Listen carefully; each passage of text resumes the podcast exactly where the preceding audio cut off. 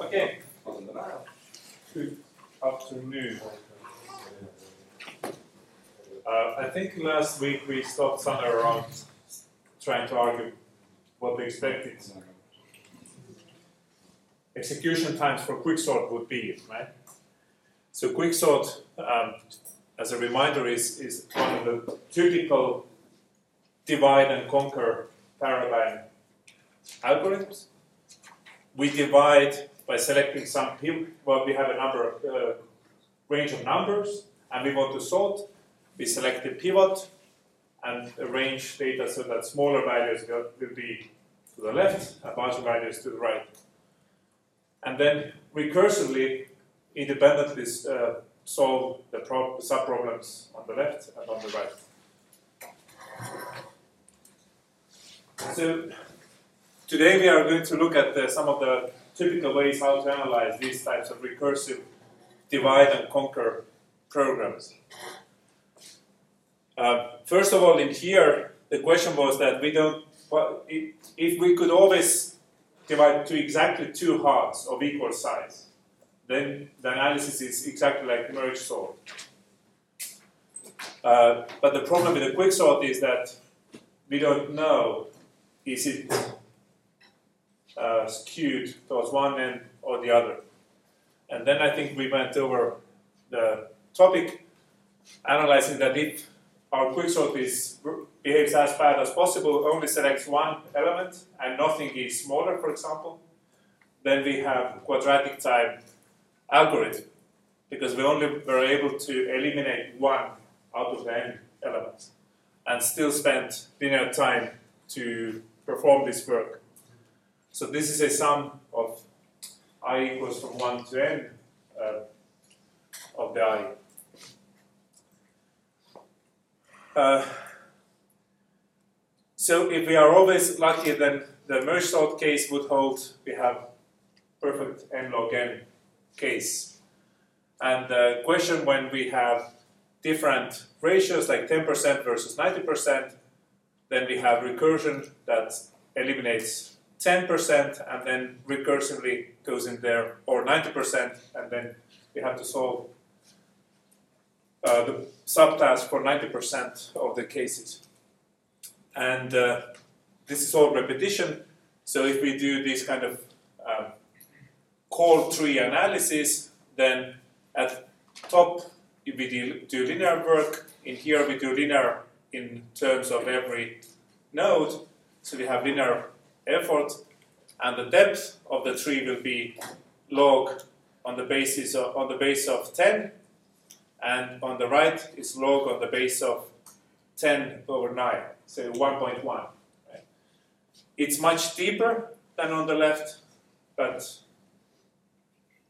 how much? If this is roughly 1.1, you earn interest 10% a year. How many years until you have made 10 uh, fold your wealth? You earn 10% every year on your previous wealth. How many years so that you can ten, uh, increase tenfold your wealth? What is it? you don't have anything to deposit on the bank, bank account, right? Is it something like somebody can do the quick calculations, maybe about 25, 27 years? Uh, so it's the right hand side will be, I think, about 25 times deeper than the left hand side but it's still logarithmic. Is this so far okay? Not? Don't, don't be afraid to speak up.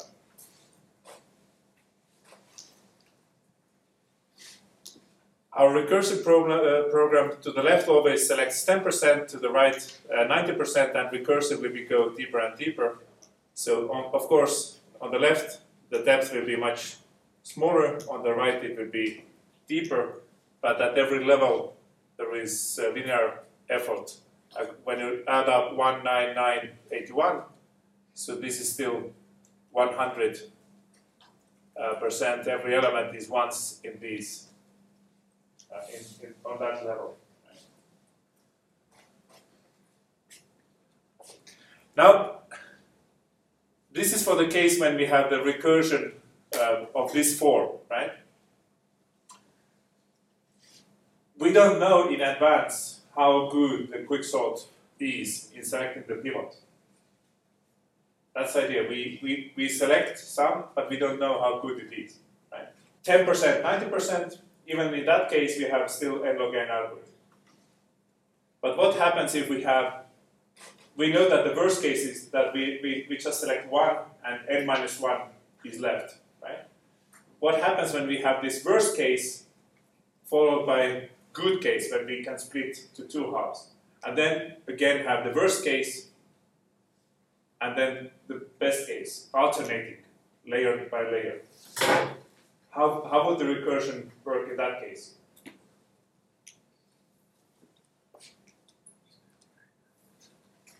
This is now we, now we make recursive uh, recursive algorithm double recursion.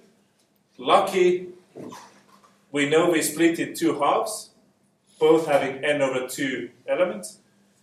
But then on the next round we call the unlucky choice of the pivot that is only able to eliminate one and then sends n minus 1 elements back to the lucky program. So lucky one knows how to split in two halves, but that calls unlucky, unlucky applies the worst case scenario.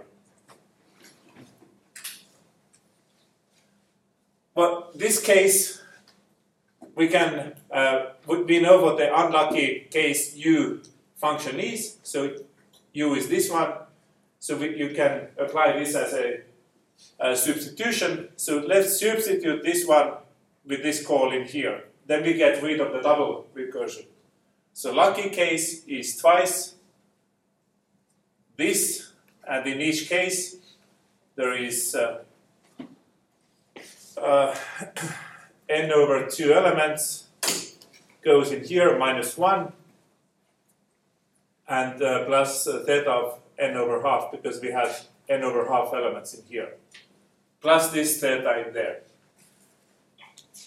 But now when you look at this, you call twice this plus this, twice this we can absorb in theta of n, so we can throw this one out, we are left with twice calling lucky n over half minus 1 plus theta of n.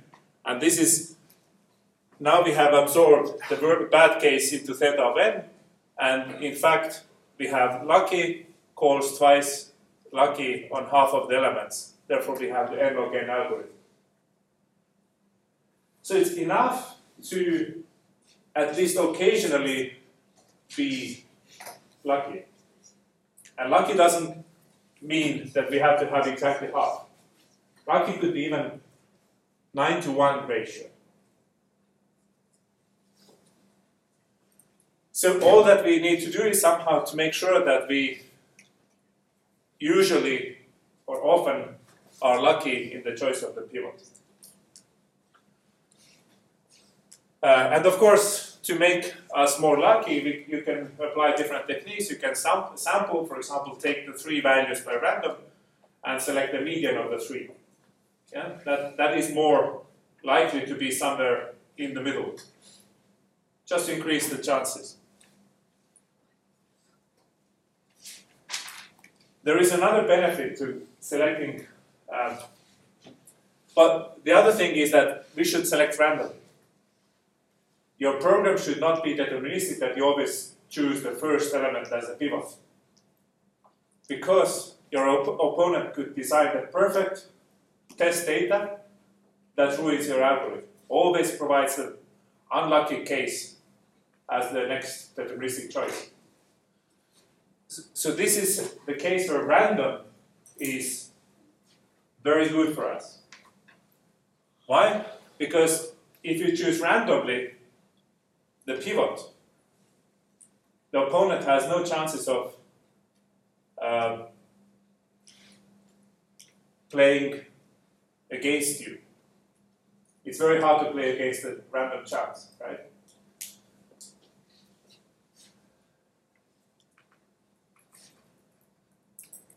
And randomly being always unlucky is very unlikely. That is, that is the basis of this random choice of the pivot. You can't, you can't be unlucky every single time that you draw the next element.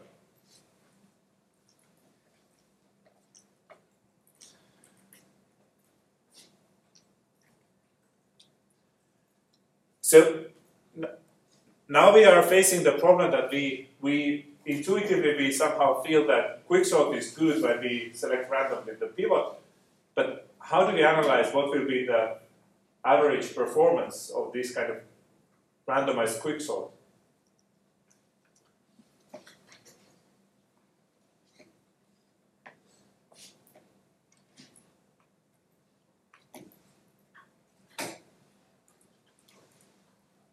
So all that we need to assume is that we have the number of elements that we want to sort, and we always select randomly from this uh, selection the pivot. Um, how to analyze this? Um, our recursion of splitting n elements to two parts is now depends how lucky we were with the choice of the pivot. And each one of the cases is possible. We have uh, zero elements selected, the, the pivot is the smallest, for example, or, or, the largest, n minus 1 is left, and we spent uh, linear time for that if the split is 0 to n minus 1, or vice versa, n minus 1 to 0. And every other possible uh, case is, in, is there, right? Our recursion has suddenly depends on how we selected the split, uh, the, the pivot, and this defines what the split is. One of those is exactly half half. So our recursive function suddenly is, has all these options. So statisticians among us, how would you analyze the expected uh, behavior of this kind of recurrence?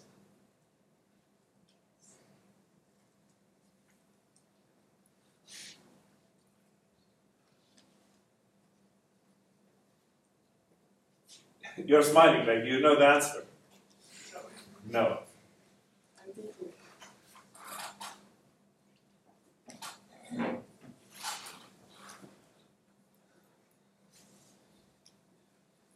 Okay, um, first of all, we can somehow introduce the, the indicator variable that indicates which split actually occurred and that only one of the splits actually occurred. Uh, so the, the indicator value xk is 1 if there is exactly k versus n minus k minus 1 split. So this is 1 only for the case uh, k elements have been se selected and 0 otherwise. Uh, since there is k choices, the indicator value is only once 1 and all the other times 0. So we, you know that somehow that the expected value of this indicator value is the probability of observing 1. And this is only 1 out of n cases. So indicator value once fires, 1 is correct, and expected value is 1 over n all the splits are equally likely if they are different elements. So we are going to use this indicator uh, value uh, to select one of the rows in here. But by selecting one of the rows, we can actually uh, sum all the rows together and multiply each, each row by this indicator value. So this becomes now actually the sum over all the rows in here multiplied by the indicator value. And remember, indicator value was 1 only once.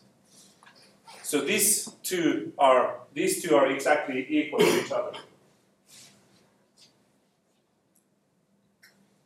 So this one uh, defines uh, what to do for a particular uh, k to n minus k minus 1 split.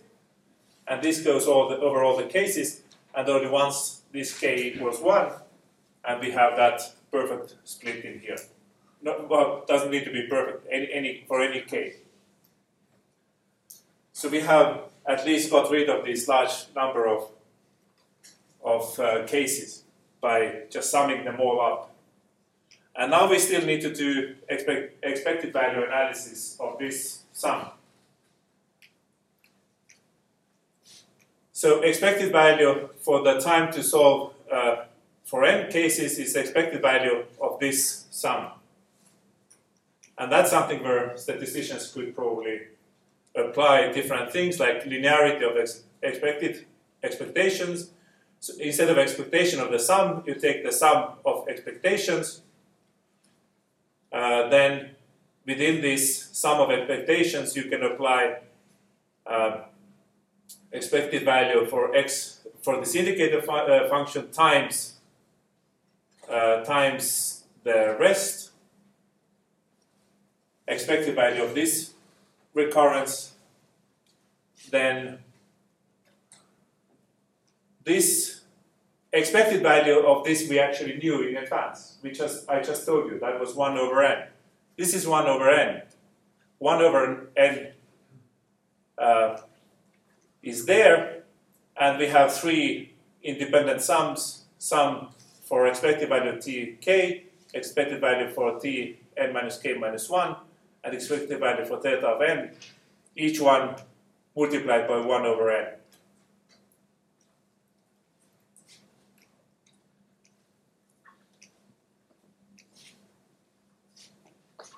So now this one goes from 0 to n minus 1 for the time to uh, solve the k. This one goes from uh, 0 to n minus 1, time to solve n minus k minus 1.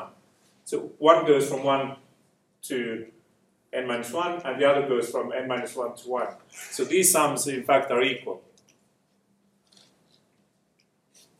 So 2 times 2 over n, uh, the sum plus uh, n, we had uh, n times theta of n divided by n, so that is theta of n in there.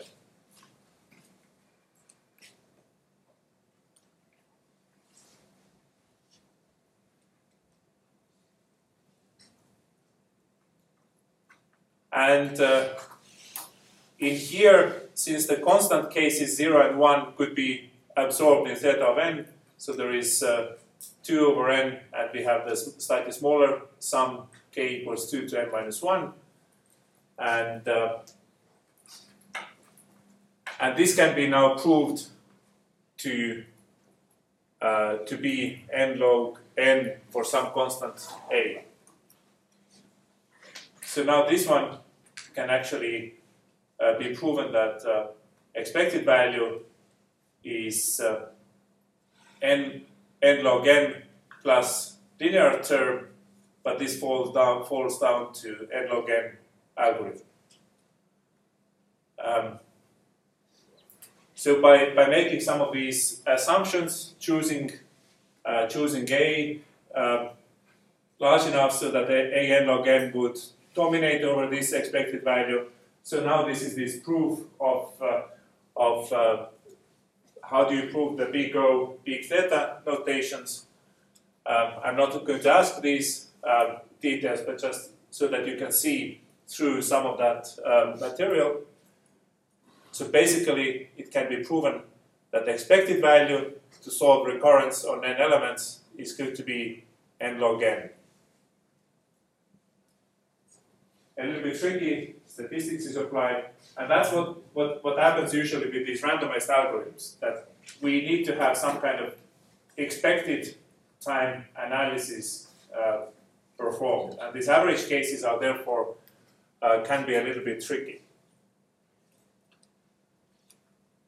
Uh,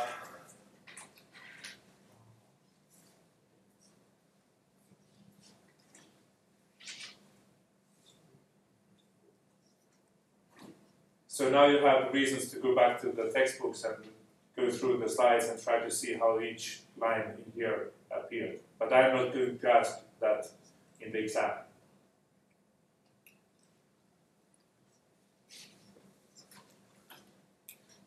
And, uh, and of course, you can follow the materials in the textbook. Uh, there is a, a uh, chapter on that, and, and uh, there are lectures on the, on the web. Any questions at this stage? Intuitively, because we select random pivot, it's almost guaranteed that some of the choices will be lucky choices for us, and that they eventually make us uh, give us n log n algorithm.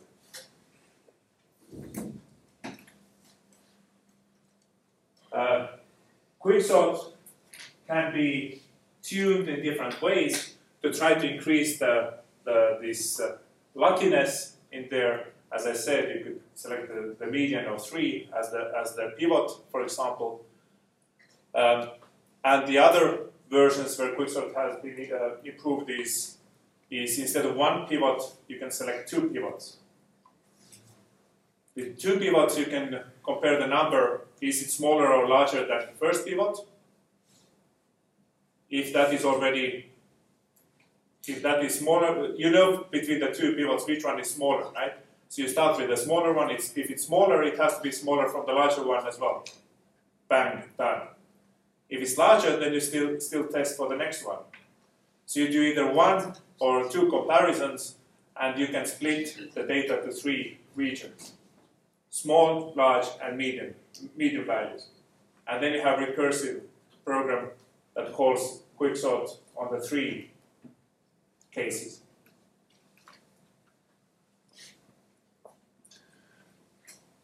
Okay, uh, uh, so far, uh, so much about the quicksort and average case analysis. I'm waving a little bit hands about that. But the general theme is that we have the program that takes as input n elements, and we are interested to find out the time to solve this problem?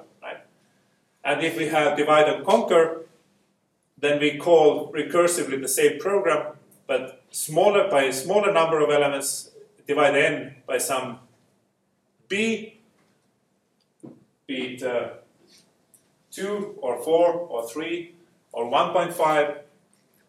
So less elements goes in this recursive call, and we have into how many into how many splits we divide the data, plus some function to get this uh, spent on this split.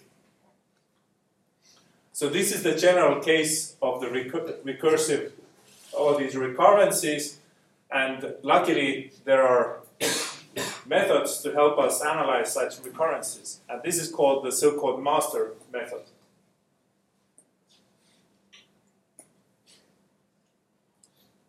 So we call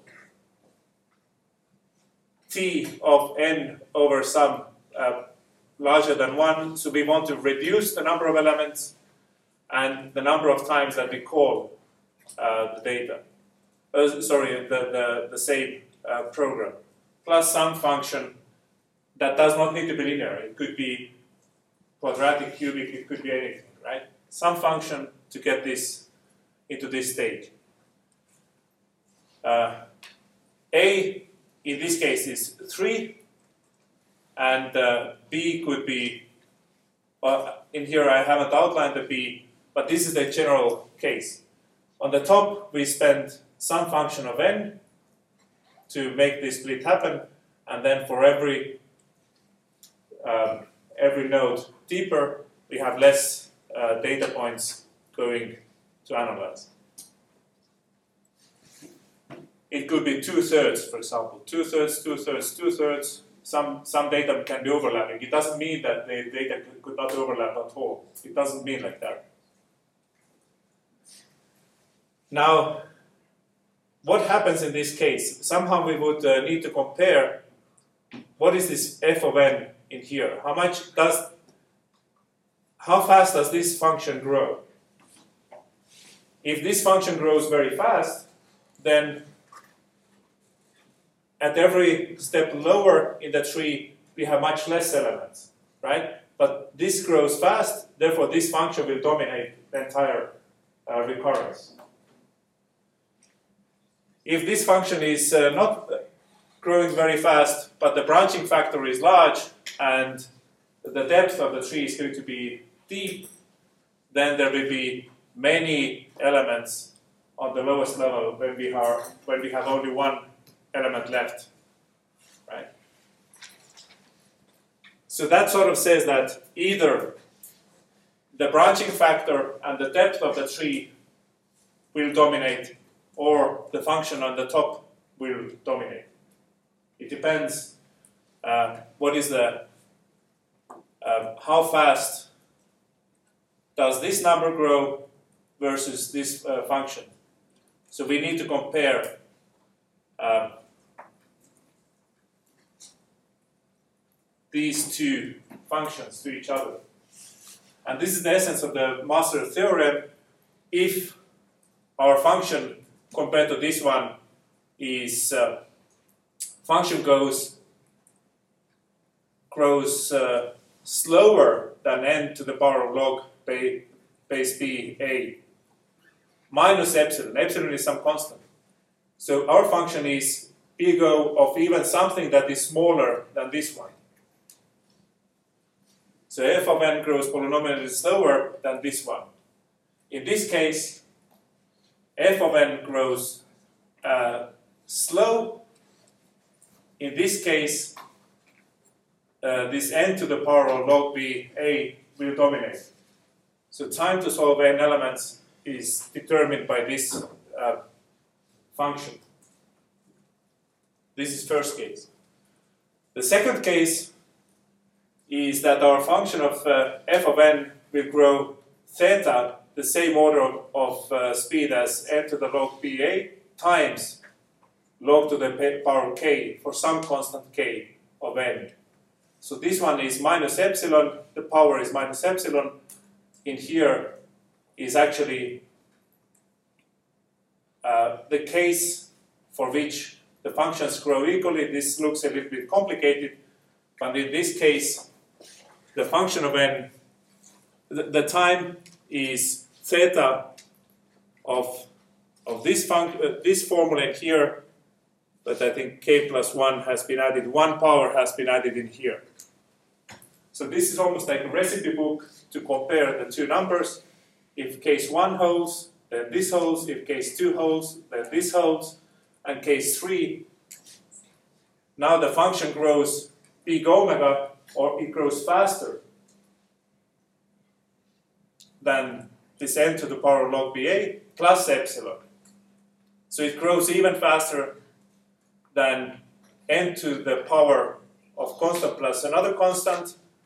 And in this case, function grows, uh, this f of n grows so fast so that it will dominate the entire recurrence.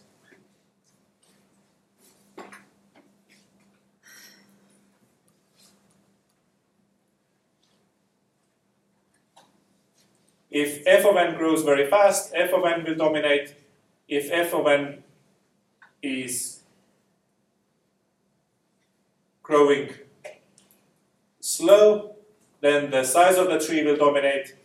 And in the case they are equal to this case, then uh, n to the power times log of n to some power will be the actual answer. Examples. Time to solve n elements calls four times. You split n, they don't need to be uh, non-overlapping, right? You select half of the element, but you need to repeat the, the, the task for four times. Four times each one has half of the elements plus linear co uh, component. In here, A is 4, branching factor is 4, B is 2, log of base B of A is uh, 2, n squared, and f of n is n. And now n squared grows, um, f of n, n, n grows slower than n squared minus some epsilon. For example, even for epsilon equals 1. f of n is big O of n. And therefore, uh, therefore, what was the case in here? n to this power, n to this power was n squared. Therefore, the entire function has quadratic time complexity. When the n was uh,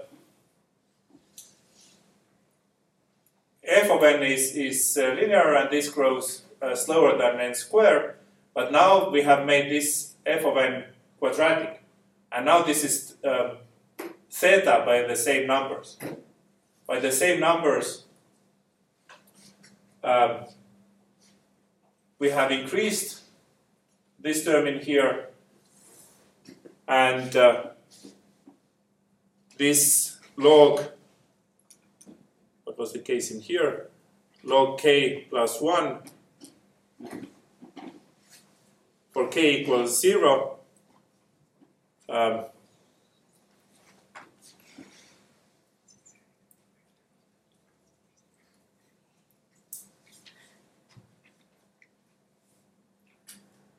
n log pa is n quadratic, this is quadratic, f of n is uh, theta of n squared times log to some power k n, and this is true for k equals 0. This is f of n is theta of n squared, and therefore the entire algorithm will be n squared times log 0 plus 1 log n, n square log n. So n, the only thing that we changed in here was to go from n to n squared, and instead of n squared, we have theta of n squared times log n algorithm. What happens when we increase n n squared when we go to n, n cubic, third power? If we go to third power, this uh, n cube is actually f of n is big omega of uh, quadratic plus epsilon for, and now the epsilon could be 1. Um, then uh, case 3 is in here. You need to substitute. Uh, we need some conditions for C for the constant half. So in here, n cube, you can see that uh, by this theorem, uh, time to solve n elements is actually dominated by this n cubic uh, function. Time to solve n elements is big theta of n to the third. Because n, n to the third grows faster than n than this one introduces new branches. So this, these are the three main cases, and in this case is not n to the power, but n to the third, but n squared divided by log n. And this cannot be uh, this cannot be analyzed by, this, by the same recurrence because uh, because there is no this constant factor by which n squared minus epsilon uh, for no epsilon uh, it will be uh, the satisfied because log of n will increase infinitely and therefore we cannot apply the master theorem in this case but in many cases we can, and uh, this is a like a recipe book. You can compare the branching factor, the division factor, and the function in there. So on top we spend f of n, whatever the function in here is, then we branch to a branches, and every time we have reduced the number of elements by n over b, and then you can sum up these cases uh, a times f of n over b. Uh, now it's a square, f of n over b squared, etc. And the question is what this, what, how deep this will be and what they will add up to.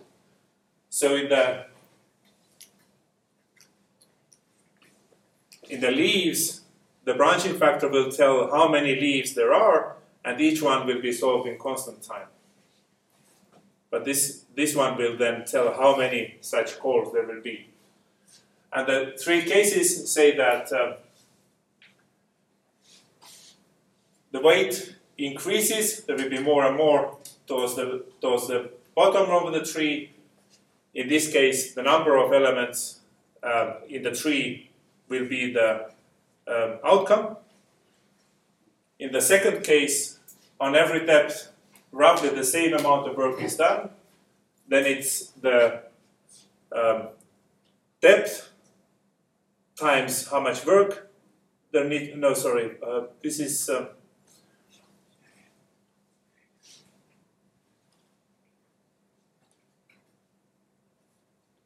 log bn levels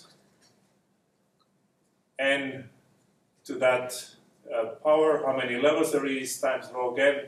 So this was the, the theta uh, case, case 2. Roughly at every stage it's equal. And these are our uh, sorting algorithms n log n for the case of uh, 1 in here. And the case 3 was such that f of n will dominate and theta of f of n uh, will be the outcome.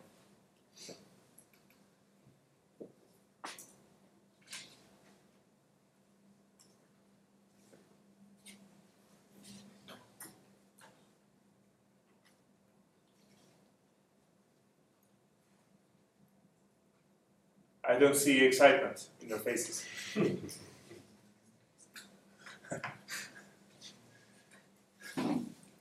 but roughly we have recursive programs. It depends how, how, how much do we reduce the task size, how much do we need to split, and how much effort did we need to put in to achieve this case. And this gives the recipe book for solving such recurrences. Okay, but uh, we can now come back to uh, sorting. And uh, what did we learn about sorting? We learned that there are some algorithms that are behaving n log n. And remember last time we also proved that no sorting algorithm can work faster than n log n, given the uh, comparisons between the elements. The, the, the decision tree argument, you have permutation of all the permutations, and we have to find one that is sorted and we have only choice, yes or no choice, uh, based on the comparisons.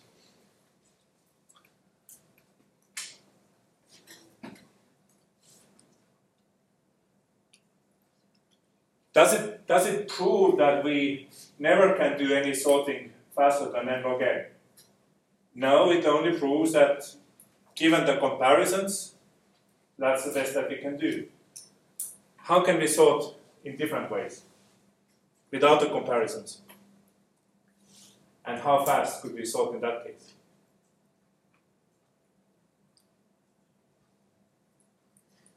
For example, there's uh, a sleep sort.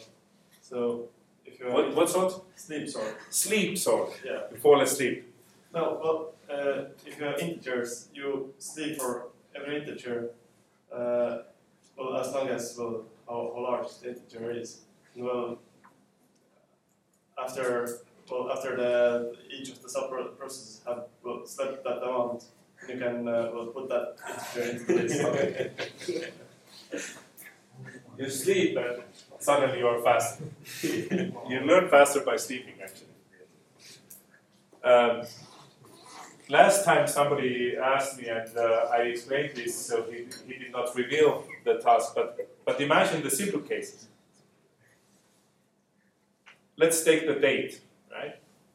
And date of the year, calendar, there are 365 days, and I would like to sort uh, you, for example, based on the who is born in January, then February, March, etc.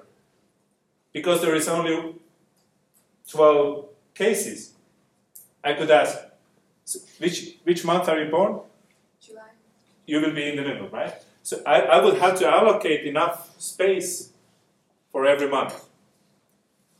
Um, so instead of comparing, are you born earlier and after her? What is the answer? Before or after July? After. After. But I, I, I would not ask that question.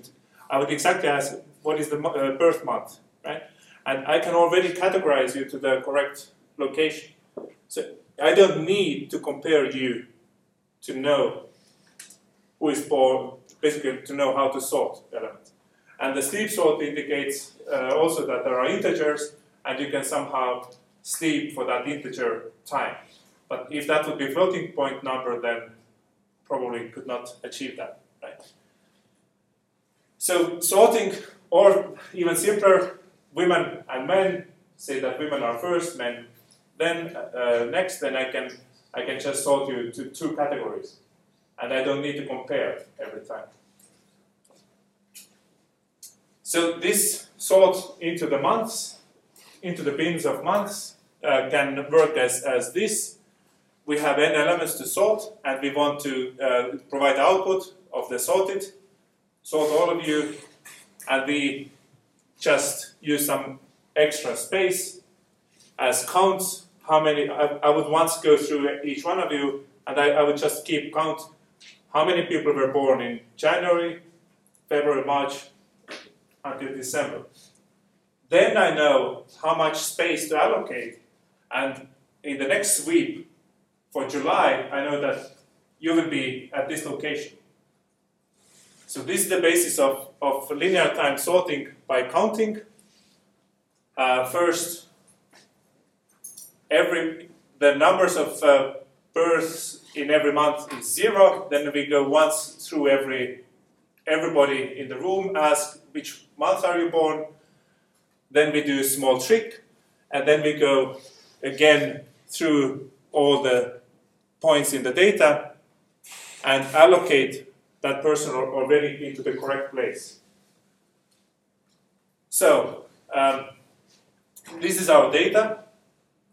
We have four different values five people, four months, five people.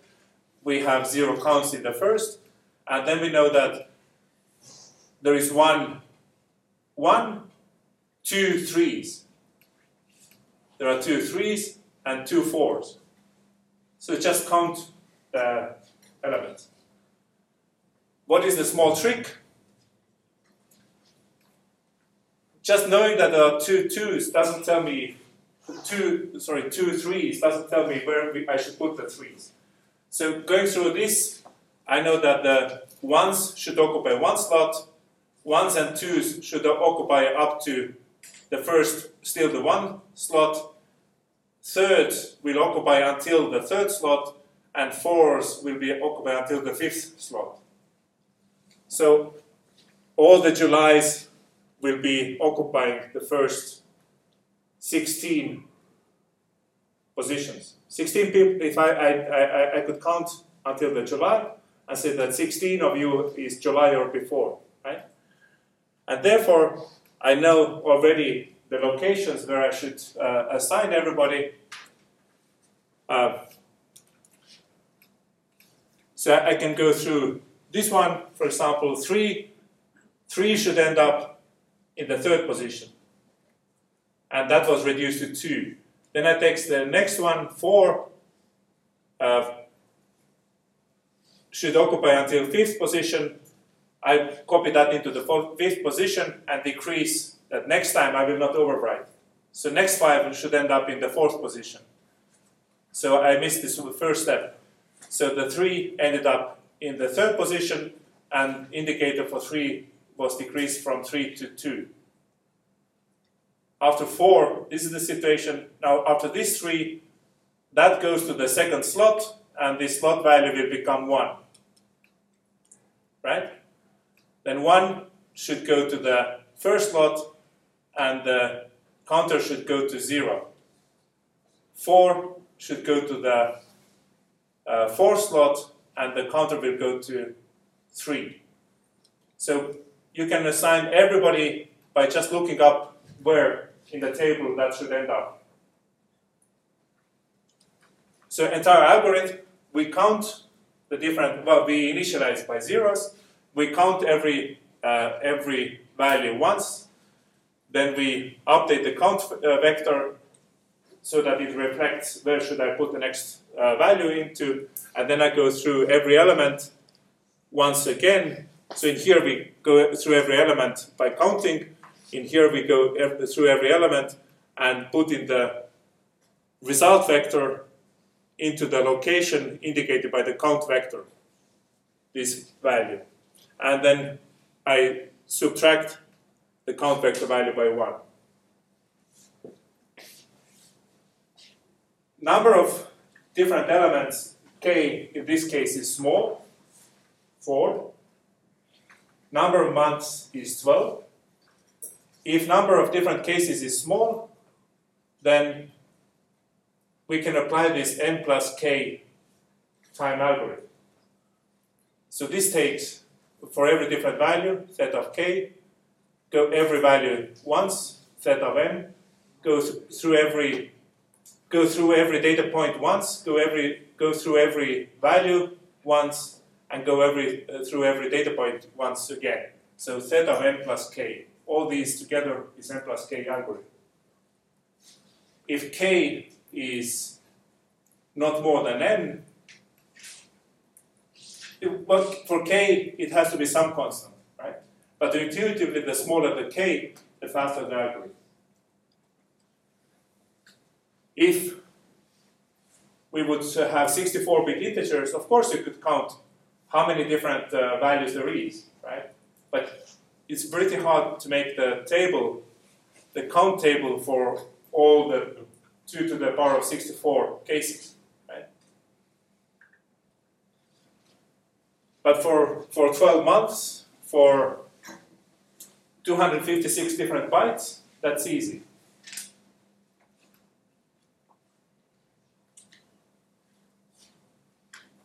So basically we have now the linear time sorting algorithm that sorts without comparing the values to each other.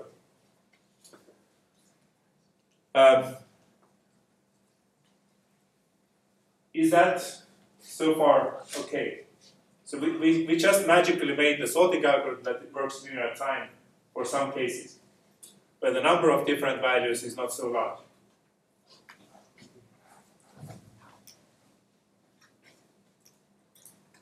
Is this algorithm understood?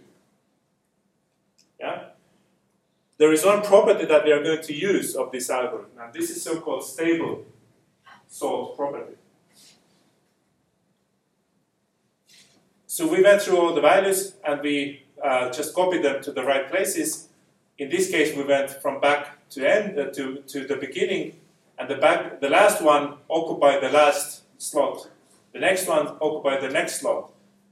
So at no point the same values went crisscross. Right? The same values maintained the same order, relative order.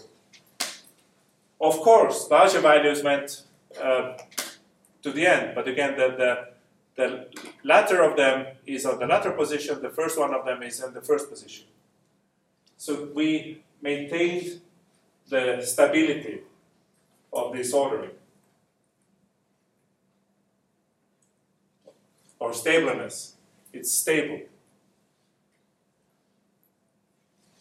You could ask if some of the other methods that we have been looking so far, merge sort or, or, or counting or bubble sort or, or quick sort, would satisfy the same. Once earlier, forever earlier, right? Something like that. Now, this is a, a property and we know how to do counting sort for a small number of different value ranges. Now, back in 1890, that's what, about 60 years before the computers, working computers appeared, the linear time sorting was already invented. And that was uh, by the by the people doing the, I think IBM was doing these punch cards, etc. Uh, so this, when you go to the large-scale national census, uh, you punch everything in the cards. Then the question was how to sort all the individuals by their birthday, for example. Uh, and uh,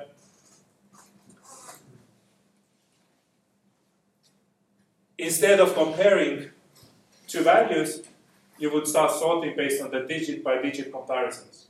So the first decimal to first decimal, well, basically the you know that the millions are larger than, well, no, 7 million is larger than 5 million, whatever, right? 7 is larger than 5, therefore you can allocate them different slots, right? But the problem was that when you do it by the first most important digit, then when you take the next less important digit, then you would you cannot apply the same method anymore you would screw up the sorting on the, on the more important digit. So actually, then he came up that he could uh, actually do the sorting by least significant digit. Let's sort on the last dollar value, like five dollars or seven dollars. Regardless if somebody earns five thousand and and the other one earns seven million and seven just on the last seven dollar digit. So this is radix sort, all the data and number of digits. So for every digit, from 1 to d, from the least significant digit to the most important, uh, mo uh, more significant digit, through every digit value, just use stable, stable sort on that digit.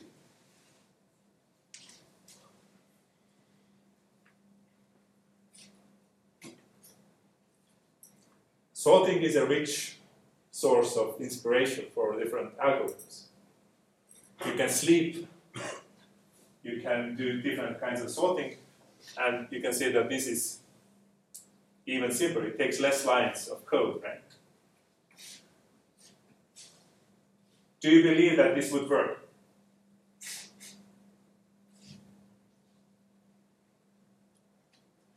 This is the example of three-digit numbers, and we would like to apply now this stable sorting on going through the least uh, significant digit, um, second and third. So three sweeps through the data.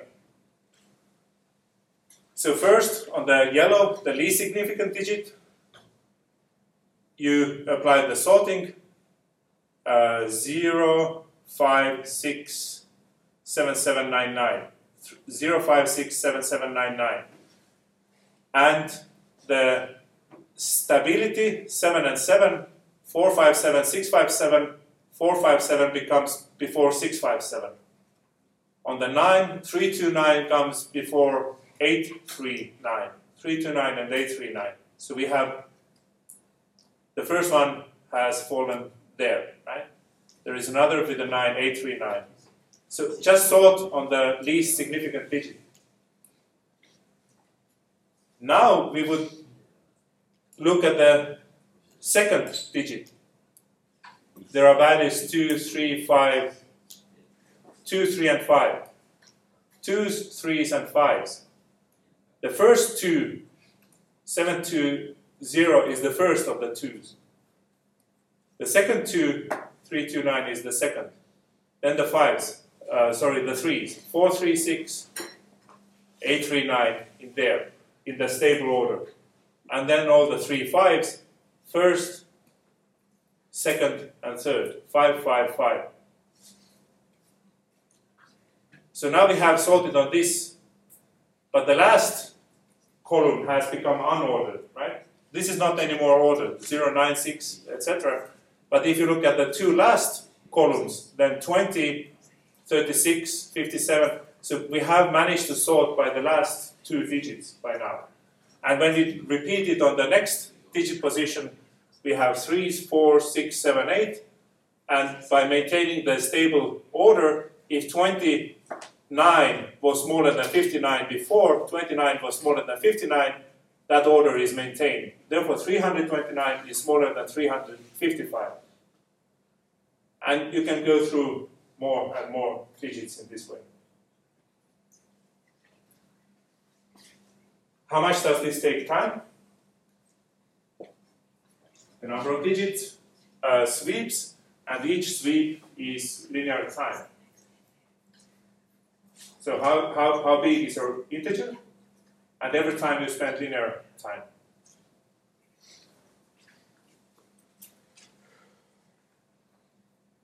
And then you can, well, of course, we would need to prove that this works, right?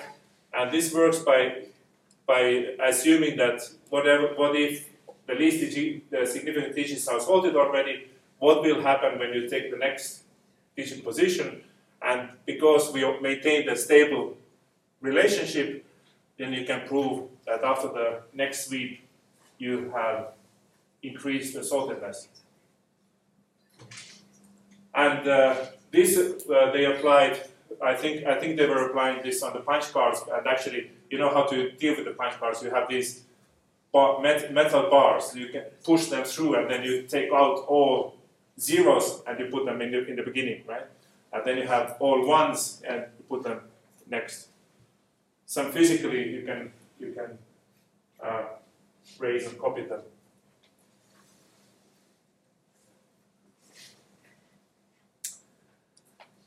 So when you have integers like 32-bit words, of course you don't need to go by, by 0, 1.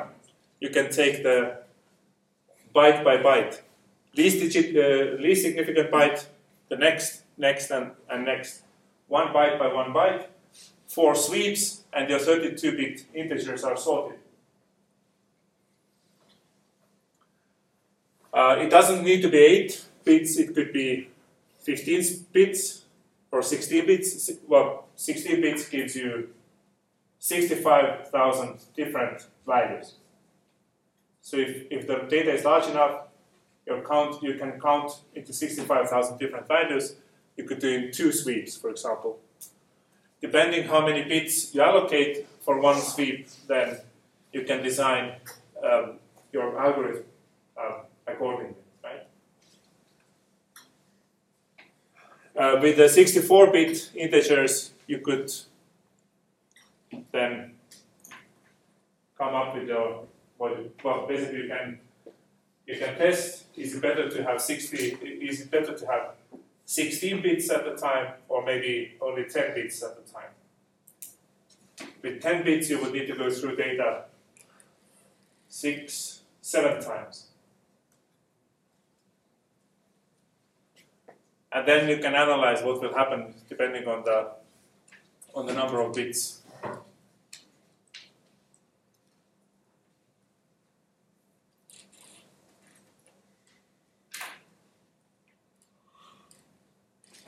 So for 32-bit numbers, you, you, would have three pass. You could have just three passes through the data, for example. While if you, if you take some other uh, sorting like uh, n log n ones, then logarithms give you 10, 11 passes through the data. And, and I guess you could also optimize that. Once you know the bits, you could do the counting of every different bit value in one sweep through the, all the data. In that way, you could reduce the number of sweeps for the counting sort. You could combine multiple counting sorts into the single code.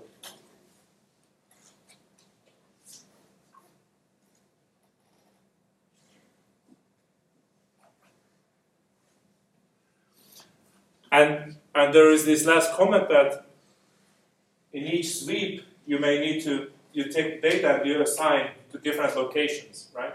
So it's not so local anymore. While, while if you think of the quicksort, once you have the relatively small data set, relatively small size of the array, then maybe that fits into the cache, and then the cache operations are faster. So if, if you need to throw, basically throw your pointers through the data, it usually becomes uh, slower in practice. And the, the this locality of the uh, locality of reference basically tries to say that if, if you at any given time work with the local data, then you can do a lot more operations because it's locally in the cache.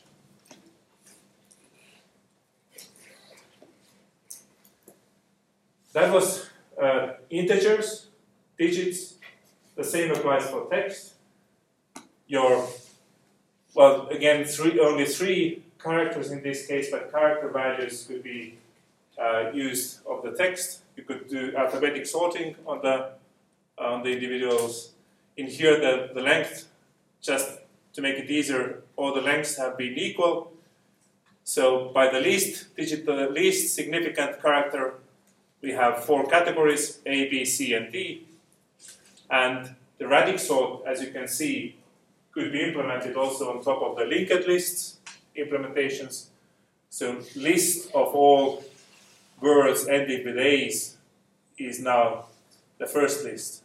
The second list is list of all words ending with the B's, etc. So in the first sweep, you could achieve this case. Then you don't need to do counting. Then you just append at the end of the reach list. Right? Because linked list, you can just keep adding uh, data to the end of the list. In the second sweep, you would go through, through the same order, BBA, ABA, CCA, and throw them into lists based on the second character from the, from the right. BBA should become the first one in the B category. ABA should be the second one in the same category. And CCA will become the first one in the C category. So you maintain the same stable property. So in the second sweep, now we have sorted them on the two last characters and the third sweep, now we can just read out the alphabetically ordered values in here. And no string began with a B. Again, no single comparison between two text, uh, text uh, strings.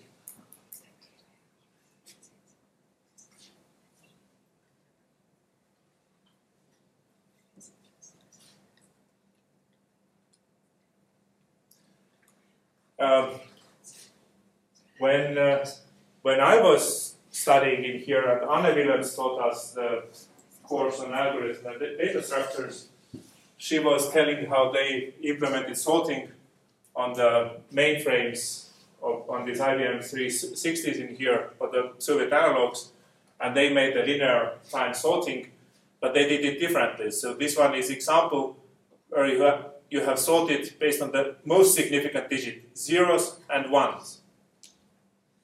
That I claim that, of course, if you now just sort zeros and ones again, then you get out of order on the most significant digit, right? You can sort here zeros and ones, you can just go three through zero, one, one, one. This is out of order, and you just put that in the first, and you put that in, in there. You swap them, right? Then you keep going. One is in the order, zero is out of order.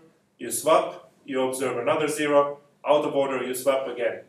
So from there, by the first digit, you get sorted into there, into this situation, right? First digit, easy. Zeros and ones. Question is, what would happen to the second digit?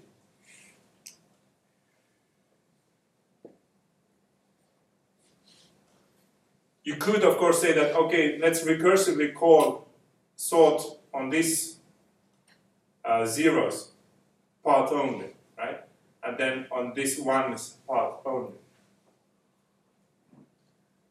But then recursion would call these program call stack to grow, and these uh, subroutine calls will spend perhaps time. You could do some comparison of these algorithms. But instead of doing recursively zeros separately from ones, we applied exactly the same procedure, but now when you observe something that is out of sync, 1, 0 you swap, 1, 0, 1, 1, okay, 0, okay, 0, okay, 0, okay, 1, sorry, 1, 0 you swap, zeros, ones, 1, this zero. You would like to put that in the second place to have 0, 0, 1, 1. But another zero is again out of order, right? And now the trick is that you just need to verify that the prefix is exactly the same before the swap. If the prefix is the same, then you swap.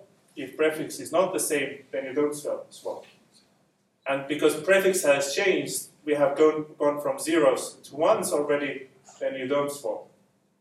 So that requires some bit level setting the mask of bits of the prefix, which bits correspond to the prefix, and then just comparing are the prefixes equal or not. And then you go through every bit, you have some uh, bit masks, and you can just apply the same. If, if this is out of order, you would need to swap, but you don't do that if the prefixes are different. Um, and this is also a linear time uh, algorithm, but in this case, it would go from left to right, from the more significant digits to the least significant digits, which is not a standard textbook knowledge in most of the textbooks. So if you, if you want to talk to somebody, uh, say that you know how to do radix sort, but not like the radix sort, but going from the more significant digit to the least significant, then bit by bit you can you can do that. And uh, of course, with these linear time algorithms, you can compare to quicksort, and uh, it's very hard to beat quicksort because it uh, depends on the tuning and the, the code that you write. But uh, you will be able to beat some of the built-in sort methods uh, with the integer data. Floating point numbers you can't apply the same technique, right? What can you do with the floating point numbers?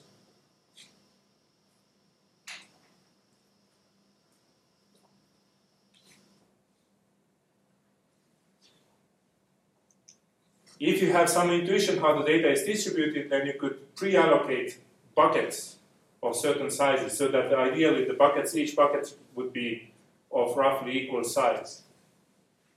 Uh, so in the case of floating point numbers, you could, for example, say that, um, of course, the easy thing would be to say that you have the ones which is from 0 to 0.1, from uh, 0.1 to 0.2.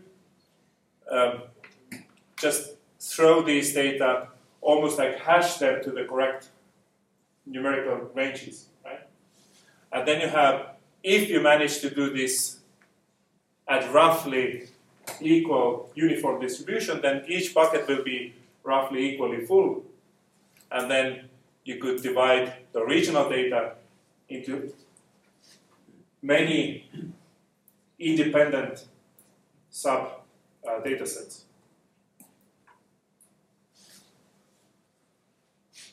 And now, of course, you can in independently sort each one of them uh, in these lists, and 10 lists in here.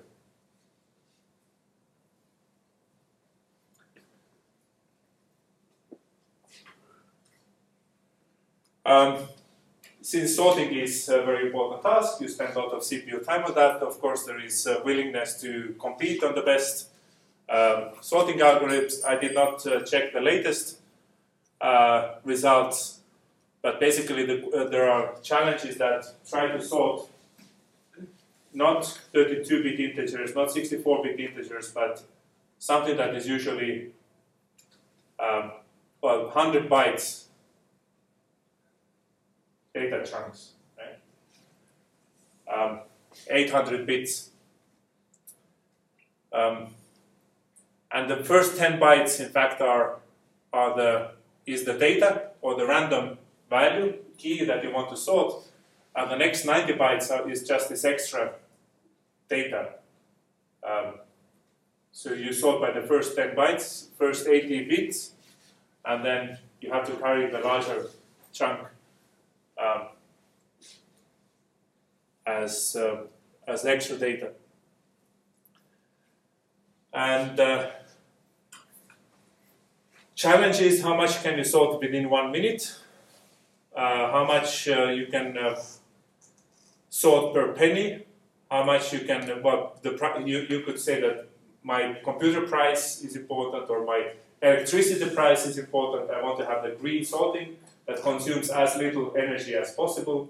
You can compete on these types of challenges with uh, special made hardware, large uh, multi computer uh, hardware or small ones. So depends how many disks you, you throw in, etc. So now the reading of the data becomes very important.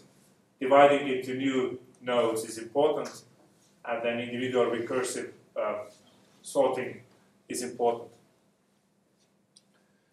Um, so 2008, 2000. This is uh, 2011. Yeah, 2011 data. So you could do um,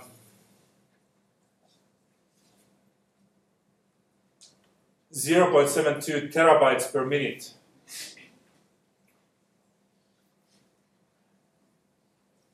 Or you could do how many joules do you spend uh, per joule of energy? How, ma- how many records do you, do you sort per joule of energy? In this case, having cheaper or sort of less, well, not so fast computers that consume a lot of uh, electricity to have energy efficient processors uh, would be beneficial. Right? And then you can have all kinds of uh, different uh, parallel um, hardwares parallelizing the, the how many how many uh, um, so this is the, the sort of like uh, uh, the, the, large scale, how large data you can sort. Um, this is uh, per penny or per certain price, um, per minute, how large data you can sort, etc. So you can have a look at those. Um, and uh, they they are quite impressive uh, numbers, in fact, when you compare to the quicksort that you have been running on the single core.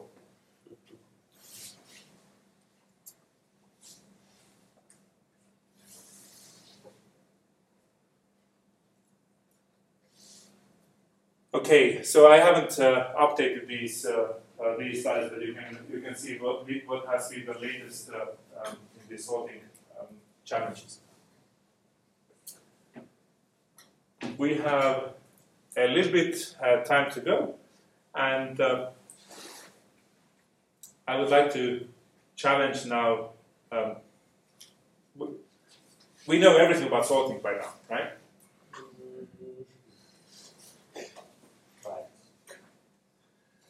And you know that once you have data sorted, then uh, this uh, binary search becomes suddenly lightning fast.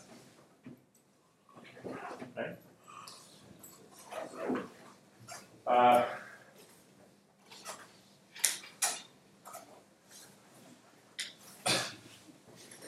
but let's forget about uh, the sortedness for, for time being and let's ask uh, questions like how much time does it take to find the smallest value in the data?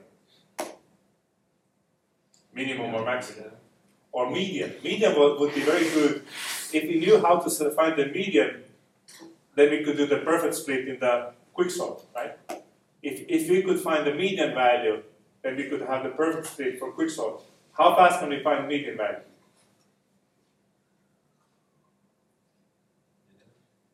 Linear. The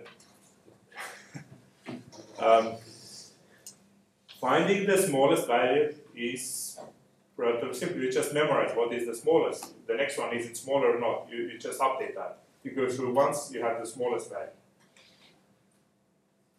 When you have the min and max,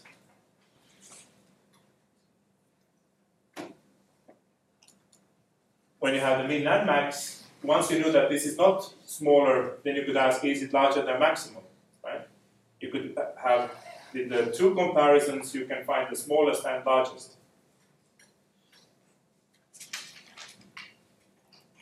uh, to I think there is somewhere. Oh, okay, I, I will come back to that. So actually finding the smallest and largest is, is a little bit faster than doing the smallest ones and then the largest, the second speed. Because you, you can get rid of uh, uh, some uh, comparisons. Oh yeah, uh, I will come back to that. Um, but in general case, you can say that order statistics is asking what is the ith value. And median is just i equals n over 2. But I could be 759th value, it could be 1,755th value, right? And you claim that median, for median, it's of course just linear time to count uh, all the all the values that are smaller and know which one is going to sit exactly at the middle of the data range. Can you come up with the algorithm?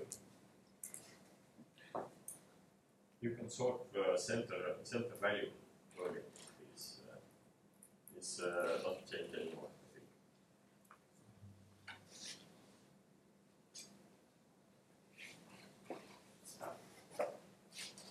Something like that. But can you also analyze that it's linear time? Okay, so so this I don't have the clicker, so A, B, C, D. Find the ith value in unsorted data. Is it linear time? Is it n log log n? n log n is sorting time, right? I can't fool you. Sorting time and then the, the ith value is just indexing. So you can immediately say that this is too slow. But A, B, and C, if you sort and then look at the ith value, for sure you can do that, right? So A, B, and C, finding the ith value, which one would you vote? Who votes for that you can't do faster than C? Who votes that you can't you do it you can do it actually n log log n? And who says that this is linear time? Oh come on, I did see all the hands. And the rest of you are sleeping.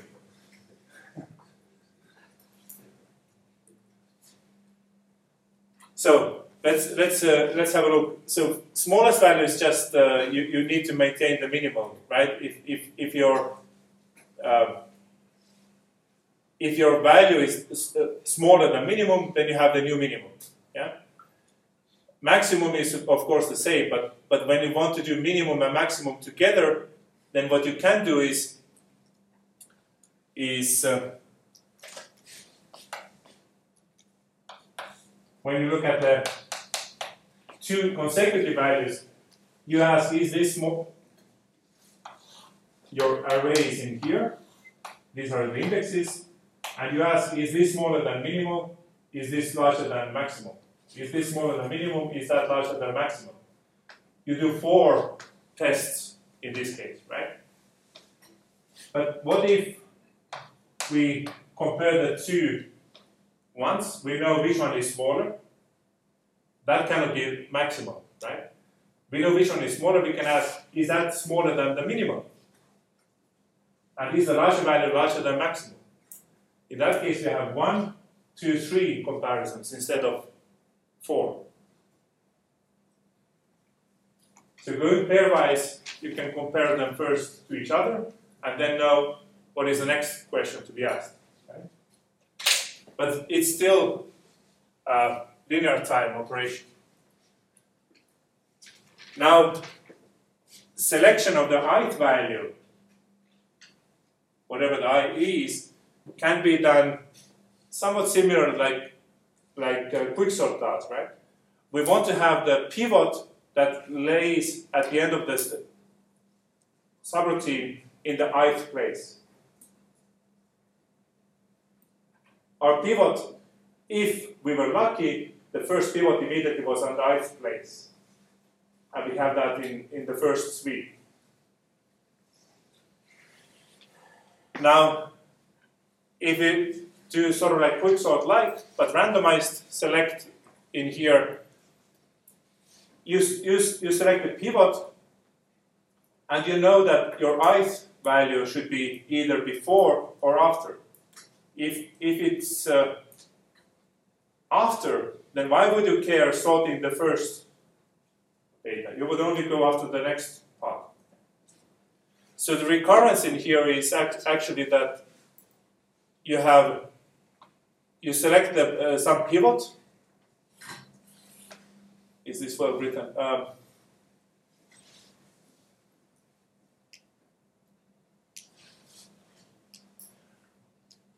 uh, P and R are indices, and I is the value.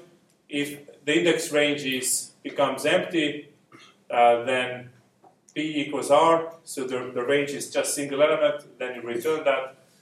Otherwise, you do this uh, pivot, randomized partition. You do this randomized partition, selecting the pivot like in the quicksort, and then you know how many elements are from the pivot to the left, from the pivot to the right.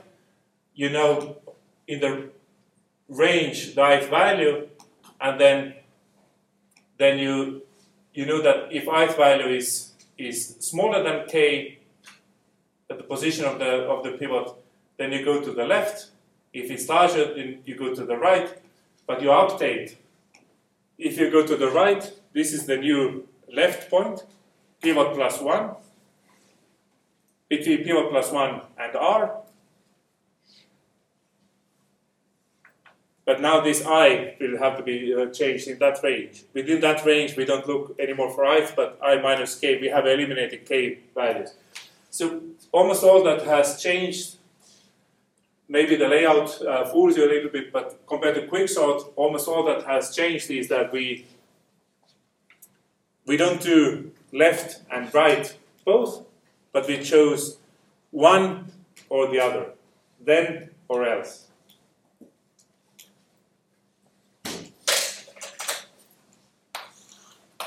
Our data is like that. Let's say that we look for what is what should sit in the sorted array on the ith position. We have first a pivot choice in here. In this case, we have the smaller values. We have we have this in here. Then we have to find this value from here. And uh, we spend linear time in there but in here, remember, with the quicksort, we also have to solve this one. But now we have smaller range. So in fact, it will sort of zoom down to this position. Right? And since this keeps getting smaller at every depth of recursion, then this was your uh, the, the spear choke. Uh, this is in ideal case, just half of the data, half of the data, half of the data, so it will be logarithmic depth in here, and therefore these data sets are in, in uh, smaller and smaller and smaller, so this uh, sum will be uh, linear time. Um, I should write that. Big O of n because we didn't waste time to sort everything. Um, so expected time behavior, finding the ith value is linear time. You could do the uh, also the finding the median value by almost doing the uh, quicksort, but just finding the value in linear time. Uh, this is expected time but it's possible also to make the algorithm that, in the worst case, spend linear time. So it's in the textbook. So, uh, what have we done? Um, we know that sorting is n log n when we compare values. We have the n log n algorithms. Quicksort is, is rather nice uh, practical algorithm. But if we relax the assumptions, we can go to the linear time. A linear is something that at least you have to go through the data once. That's linear is almost, almost certainly you would have to do that. Uh, and then we also talked about the recurrence, how to solve the recurrences, this master theorem um, of these recursive algorithms. Um, so when you have your recursive algorithm, you plug in these branching factors and, and division factors, and comparing how much effort did you spend at each layer of the recur- recursion, then you can analyze uh, what is the um, asymptotic complexity of these algorithms.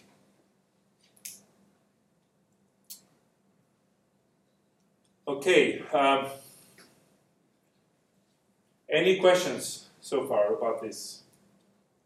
You, can follow, right?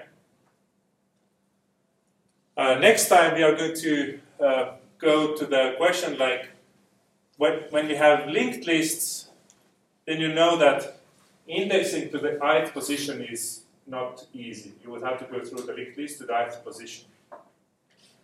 But still, linked lists as such are nice because they can be made dynamic. Array you cannot make dynamic. You cannot add elements in the array in between somewhere. But linked lists you can make dynamic. So question is how to merge the good size of the array, sortedness, binary search things on top of the linked list implementation. And that's uh, uh, what's actually uh, called the data structure that comes to help is so-called skip list, where instead of a single list intuitively we build a hierarchy of, of lists at different uh,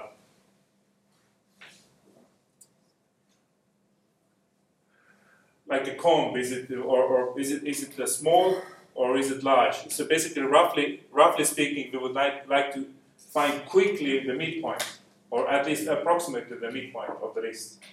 Then we can focus. Should we be looking until that location or after that location? If we can quickly jump ahead and observe what is there in that position, then we can jump over everything in the beginning Yeah? we get much closer to the solution much faster. So a skip list will allow us to skip large parts of the linked list head parts.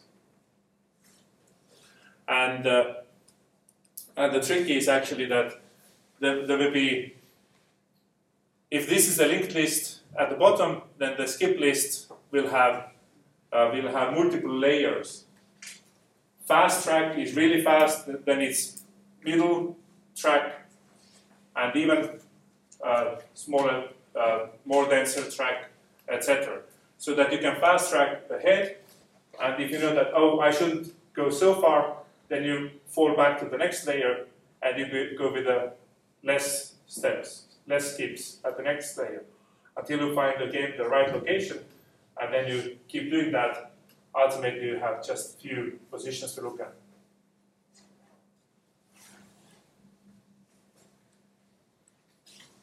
Uh, and uh, it's sort of like you have all the linked list at the bottom, they are sorted, but then you have multiple um, second, third, uh, well, the second, third, and fourth layer, or if this is zero, then one, two, and three less and less elements will get to the next layer, therefore allowing us to do faster and faster jumping. But the problem is that you don't. This list has to be dynamic, so you keep adding elements to the bottom of the list, right? More and more elements. Therefore, we have to update the layers up there as well.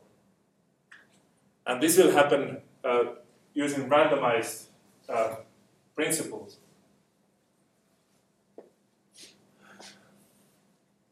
If it, on the other hand, if this exists in here, it has to exist on every layer deeper as well.